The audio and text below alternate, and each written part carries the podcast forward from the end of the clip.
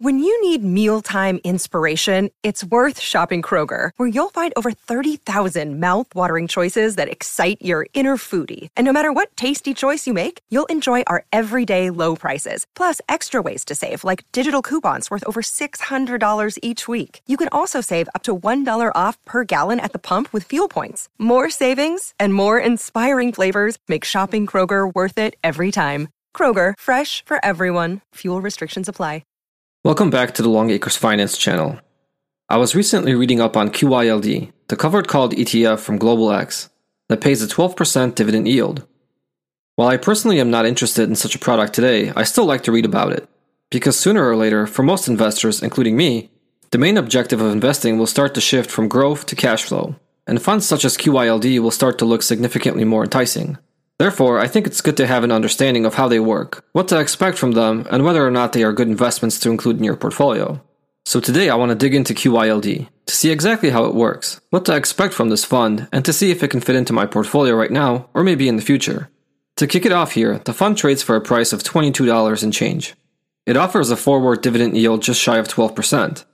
The fund has almost $4 billion in assets under management, and costs 60 basis points, or 0.6%. While that isn't a cheap expense ratio, it's not terribly high for what you get with this fund. A $10,000 investment will cost you $60 per year, and it should produce about $1,160 of passive income at the current 11.6% dividend yield. Almost $100 a month from a $10,000 investment is quite impressive, and I'm sure it sounds very enticing to many investors. But how is QYLD able to produce such a high monthly distribution is the main question to ask. And can this level of income be sustained in the future? Let's see if we can find out. QYLD utilizes a simple covered call option strategy to generate income every month. If you're not familiar with options, and specifically a covered call option, let me break it down for you. The way the fund utilizes this option strategy is they hold a position in the underlying assets, which in this case is the NASDAQ 100 index. So the fund holds the top 100 technology stocks that are part of that index, companies like Google, Apple, and Microsoft. And then the fund writes at-the-money covered call options against those positions, in turn collecting a premium. At-the-money means the strike price for the call option is written for the current price of the underlying index. The option is a covered option because the fund holds the securities they are writing the option against. Basically, the fund is collecting a premium for selling an option that the price of the index will not go up. If the index goes up during the agreed-upon period of time, the fund has to forego the gain of the index. If the index goes down during this period, the fund incurs the loss, since its assets are invested in the index. But in both those scenarios, the fund gets to keep the premium earned from selling the covered options. Sounds like an easy way to earn money, right? Because it is. A covered call option is a simple and possibly safe approach to earning money through options. Let's dig deeper to see what else we can learn about QYLD. These options are sold to a counterparty that has the right, but not the obligation, to buy the underlying assets at the strike price in the period agreed upon. QYLD always sells one-month options, and they repeat this process every month. This is how they link the premium earned from the options to the distributions to shareholders. At the end of each month, a portion of the premium earned by the fund is distributed to shareholders in the form of a dividend payment.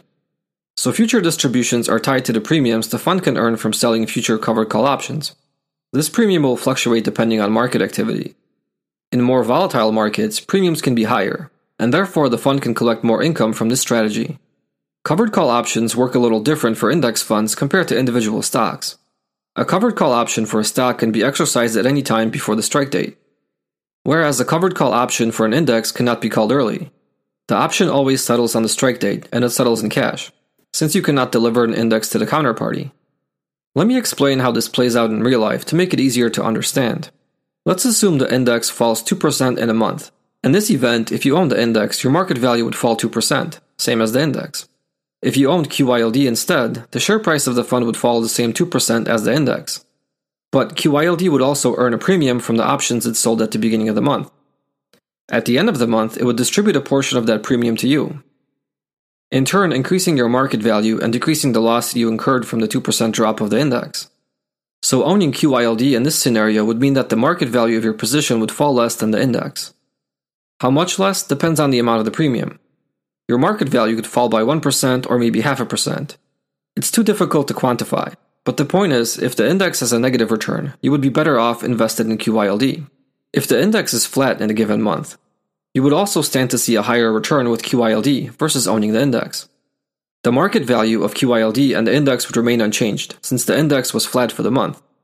But QYLD would still earn the premium from the options it sold. And a portion of that premium would be passed on to you, the shareholder, meaning that your portfolio would have a gain for a flat month. The final scenario is an upmarket, or specifically a positive month for the underlying index. In this case, QYLD still gets to keep their premium from selling their covered call options, but it will not benefit from the full gain of the index. Because if you recall, the covered call option gives the counterparty the option to buy the underlying asset at the strike price. So in this event, the counterparty would execute their option and collect the full gain of the underlying index. Let's say the index was up 2%. QYLD has to forego this 2% gain to the counterparty that agreed to buy the option from them. The fund still gets to keep their option premium and distributes a portion of it to shareholders. So your gain as a shareholder will be equal to the portion of the option premium distributed by QYLD. But chances are it may be smaller than the gain of the index. So essentially, QYLD wins in a flat and down market, but can lose in an up market. If you don't know, in general, markets go up more often than they fall. So in the long term, QYLD might lose more than it wins. But outperforming the market is not the main objective of QYLD. Its biggest appeal is the passive income stream, and it is best suited for investors looking for passive cash flow. It's a very simple strategy to generating monthly income with option premiums. Any individual could use this same strategy on their own to earn money with covered call options. The only limitations being the amount of capital you have to work with and the drag of option fees. Suffice it to say, it is probably far easier and cheaper to employ this strategy with a fund like QYLD versus trying to mimic this process on your own. QYLD has been doing this for 7 years running now, which gives them a pretty long track record of success. If your main or only objective is to receive passive dividend income, QYLD is not a bad option. The yield is very appealing, and the strategy has worked out well for a long enough period of time to prove that it can work. Of course, there are other things to consider before you jump in and invest. The major thing you want to understand are the tax implications of owning QYLD. With this fund, you can expect to have the following tax obligations: ordinary dividends, short-term capital gains, long-term capital gains, and return of capital. Let's take a quick look at each. Ordinary dividends are taxed at the same rate as your regular income. So if you fall in the 22% federal income tax bucket, your ordinary dividends will be taxed at the same rate. Short-term capital gains are taxed the same way as ordinary dividends, using your federal and state income tax brackets. Long-term capital gains are taxed at either 0, 15, or 20%, depending on your income. In 2021, if you're single and have taxable income of less than $40,400, you'll pay 0% on long-term capital gains. For married filers, the taxable income threshold for a 0% long-term capital gains rate is $80,800. The 15% tax rate on long-term capital gains caps out at $445,850 of taxable income for single filers and $501,600 for married filers in 2021. And if your taxable income is higher, your tax rate is 20% for all long-term capital gains. And finally, the return of capital is the trickiest of these four tax situations. Basically, a return of capital creates a deferred tax liability. If you decide to sell some or all of your position in QYLD, you will be obligated to pay taxes on any prior return of capital distributions that occurred while you owned shares of the fund. The way return of capital works is it essentially lowers your cost basis in the underlying position. In this case, it would be QYLD. So if you bought shares for $22 today, and years down the road decided to sell those shares, all the return on capital the fund distributed to you between now and then would mean that your cost basis will not be $22. It could be $20, or $15, or even $0. There's no way to foretell what it would be.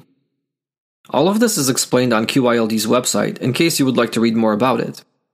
Or alternatively, you could choose to own this fund in a tax-free or a tax-deferred account, and not have to worry about taxes at least until you retire. After doing a bunch of reading about QYLD, I was curious how it performed against the underlying index it uses to generate income. If you follow the stock market, you probably already know that the index has performed significantly better than the fund, as tech stocks have been on a pretty hot streak recently. But I wanted to be more specific than just comparing QYLD to QQQ straight up. What if I used QQQ to generate an income stream similar to QYLD's distribution schedule? Which investment option would leave me in a better overall position after a specific period of time? Using Portfolio Visualizer's backtest tool, going back to January of 2014, I can see that investing $100,000 into QYLD and reinvesting all distributions would bring the market value of my position to about $188,000 at the end of July 2021. That's an 8.69% compounded annual growth rate. Not bad, but not fantastic either. QQQ, of course, performed much better, with a 21.75% compounded annual growth rate, turning the same $100,000 into about $440,000.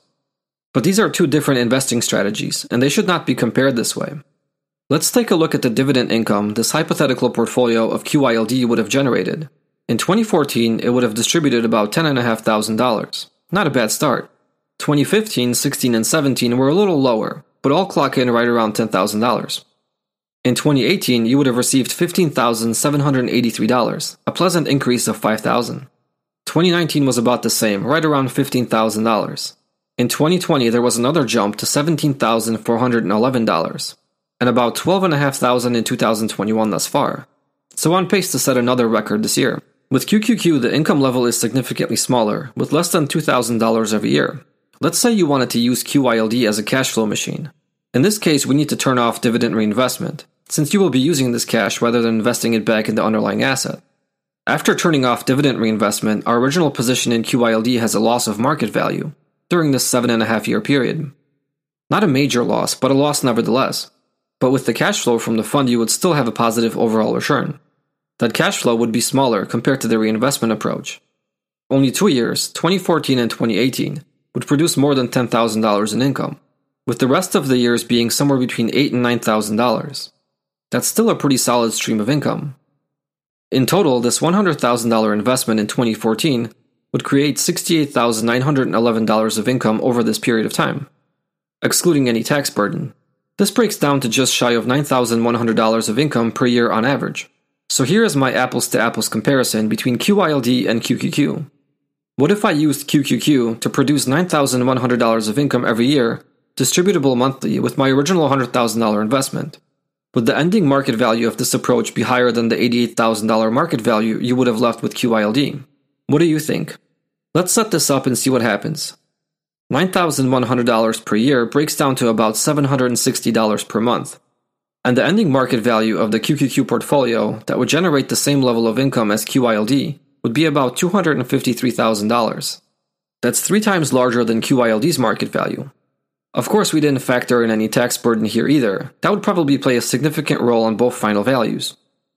But it looks like QQQ was the better investment option versus QYLD during this 7.5-year period, both with and without using dividend reinvestment. There's probably very few people that actually employ a cash flow strategy using growth funds like QQQ. They are not created for that purpose. These two vehicles serve two different purposes. QYLD is a strong option for monthly cash flow, but don't expect to earn any capital appreciation on your original investment. If you are younger or don't need the cash flow right now, investing in QQQ may be a better option in the long term. Although I am not a fan of QYLD right now, I may invest in a product like it when I am in retirement, and consistent cash flow is much more important to me.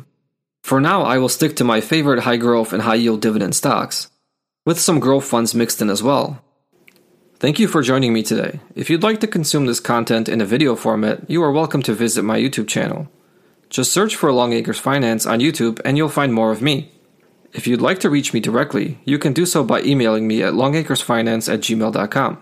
If you would like to support this channel, you can do so on Patreon and unlock the additional benefits offered there. Thank you for being here and have a wonderful day.